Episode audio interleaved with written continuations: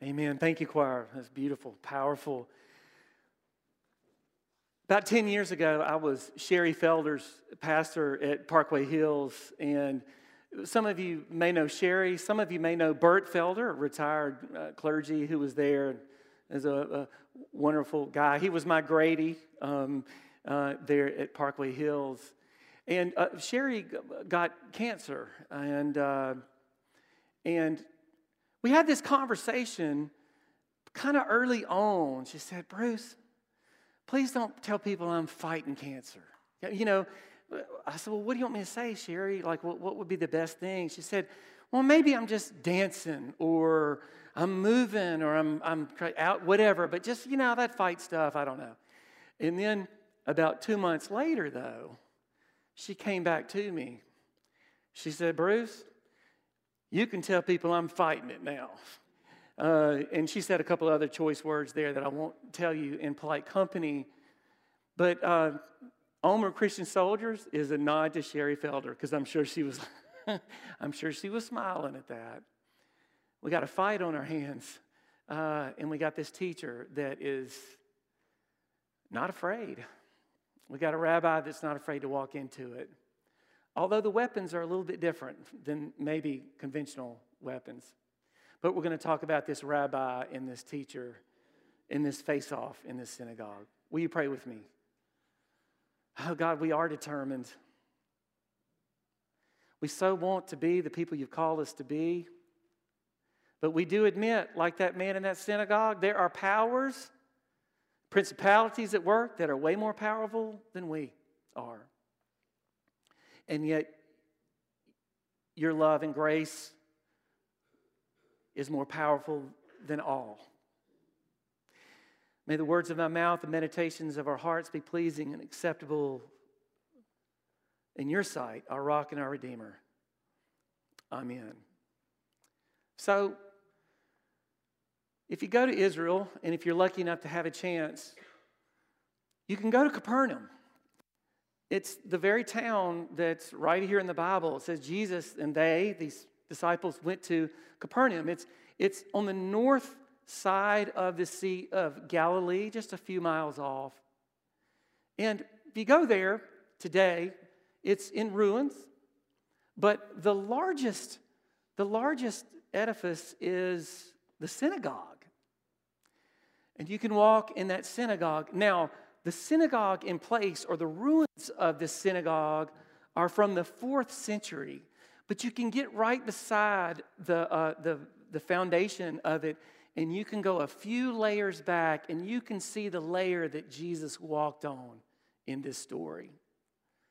So he walked in the synagogue and he walked into a room full of religious people.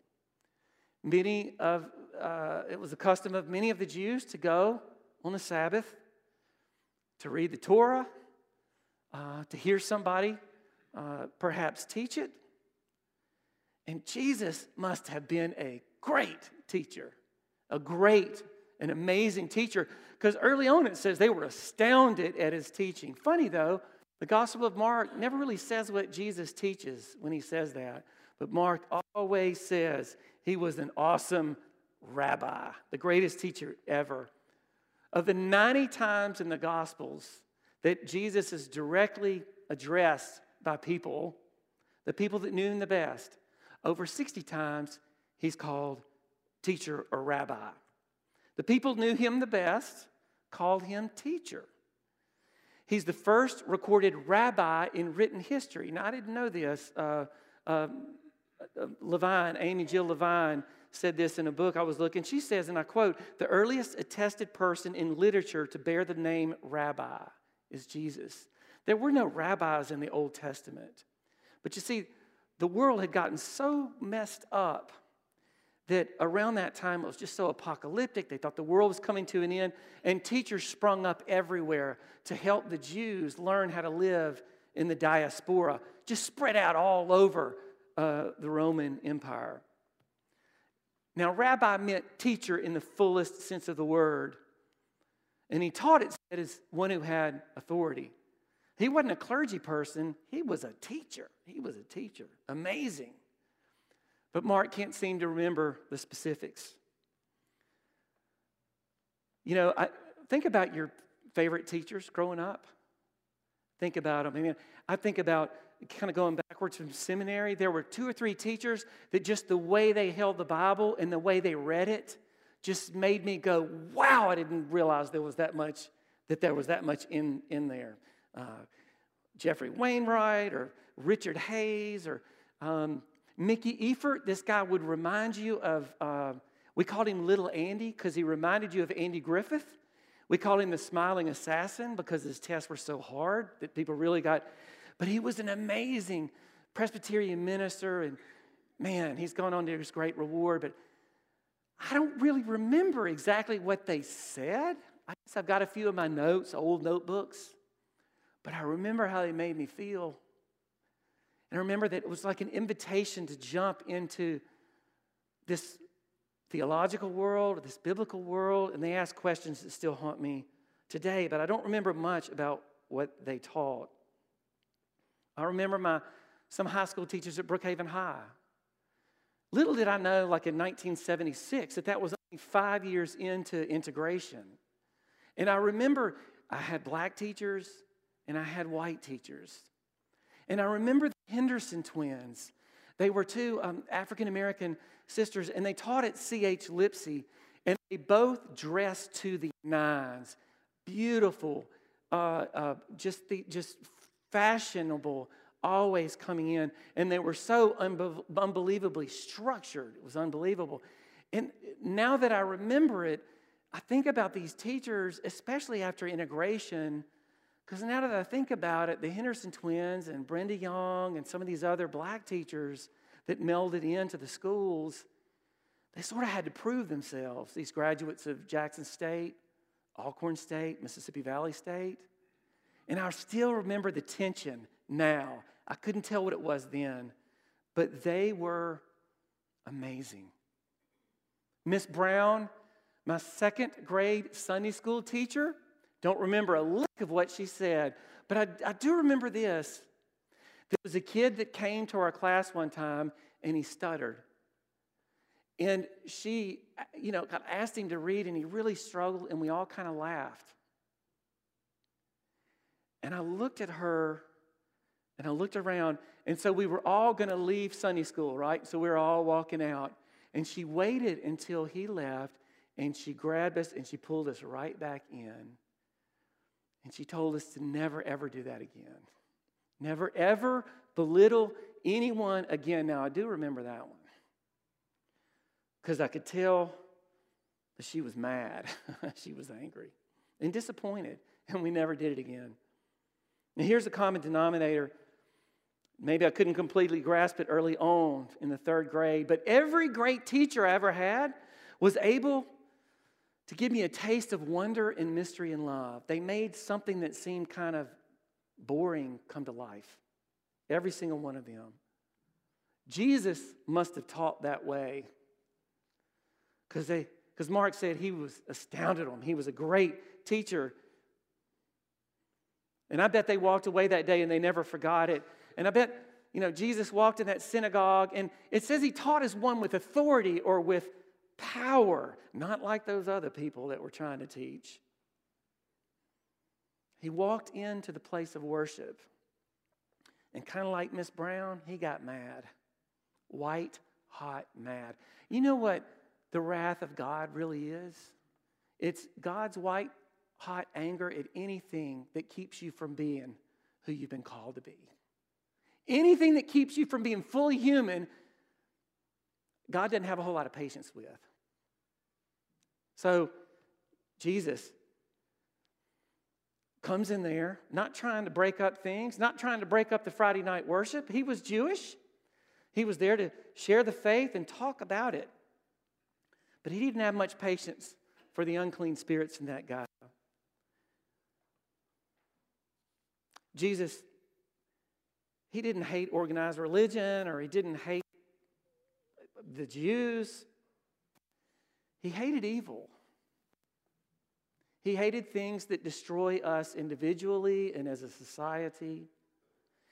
He hated anything that would hurt a person or diminish a person or limit somebody. And he taught in a way, he must have with this authority, in a way that helped you find liberation from whatever had power over you. And there was plenty back then that had power over them, plenty today too. So he talks sternly to demons, these unclean spirits. The Greek word is, I can't say it, uh, is the Greek word, which is so impolite and politically incorrect that I really it's kind of like Sherry's deal. It's, it, it's a little bit off color, but it basically means be muzzled, you spirits. Shut up, you spirits. Jesus is not kind and sweet when he confronts whatever has power over us. He's not. He doesn't have the patience. He's not against religion, but he sure is against what afflicts us. In my first appointment in, um, in Meridian, I'm preaching and uh, I'm struggling like I do most every Sunday. And, and there I am preaching, and all of a sudden this guy walks in, and you can tell he hadn't slept all night. You can tell he had a lot of fun, and you can tell he probably slept outside. And so I'm preaching, and there he is walking down the aisle. And his hair was all over the place, and he had a suit on. And I'm preaching, I'm preaching, I'm preaching. And, and he sits down, and, um, and then I make my second point, and he goes, Amen. I was like, finally, somebody's listening, right? And they tell him to be quiet. You know, I wish I could go back 35 years and apologize to that man. Because I think he was the only one that day that was amazed at anything. It's kind of just exactly the opposite. We were all sort of frozen in time, just sitting there.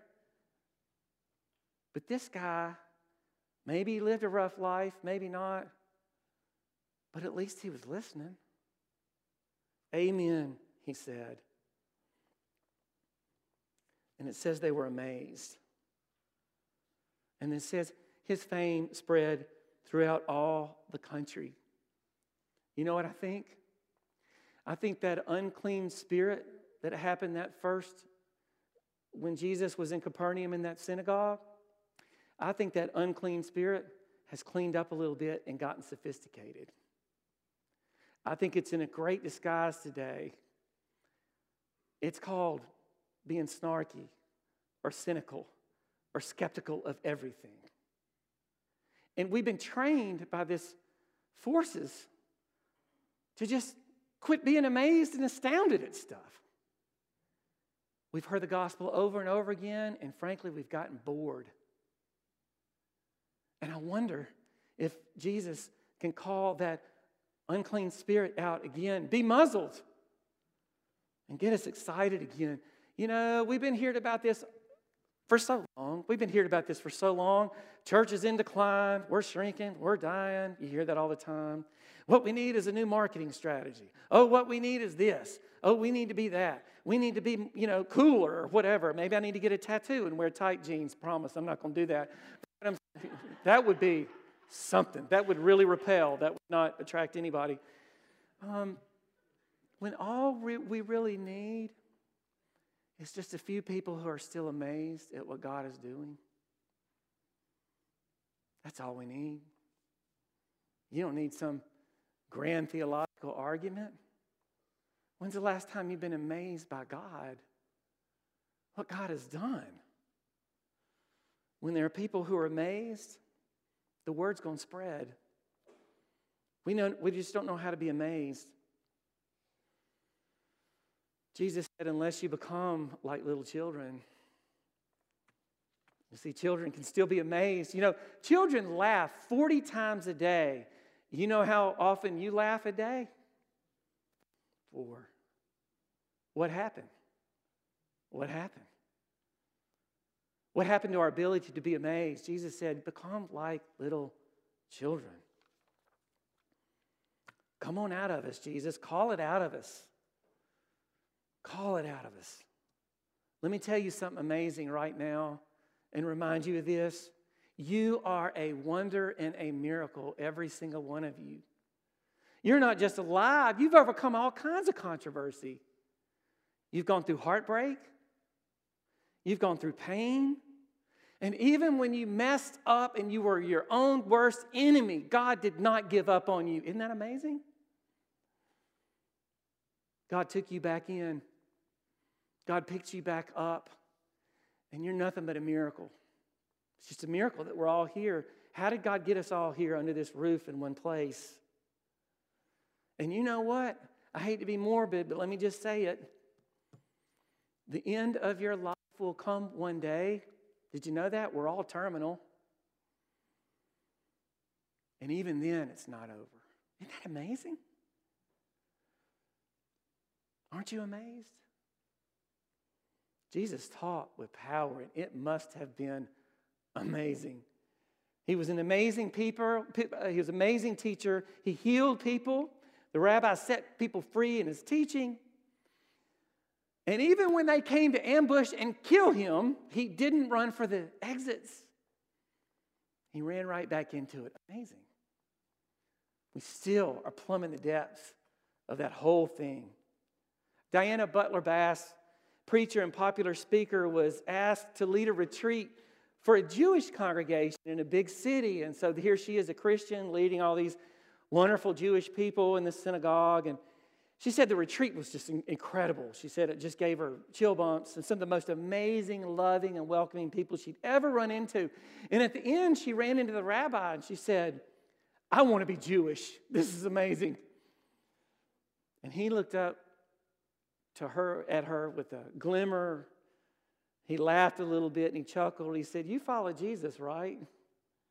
Yes, I responded. Well, you know, he's a rabbi too. Follow him and you'll do just fine. From that day on, says Diana Butler Bass, I understood that Jesus was indeed my rabbi, my teacher. He had been there for a long time. Follow his teachings, she says. Listen to his stories. Embrace the word and live his wisdom. Rabbi Jesus shows the way. He's my teacher.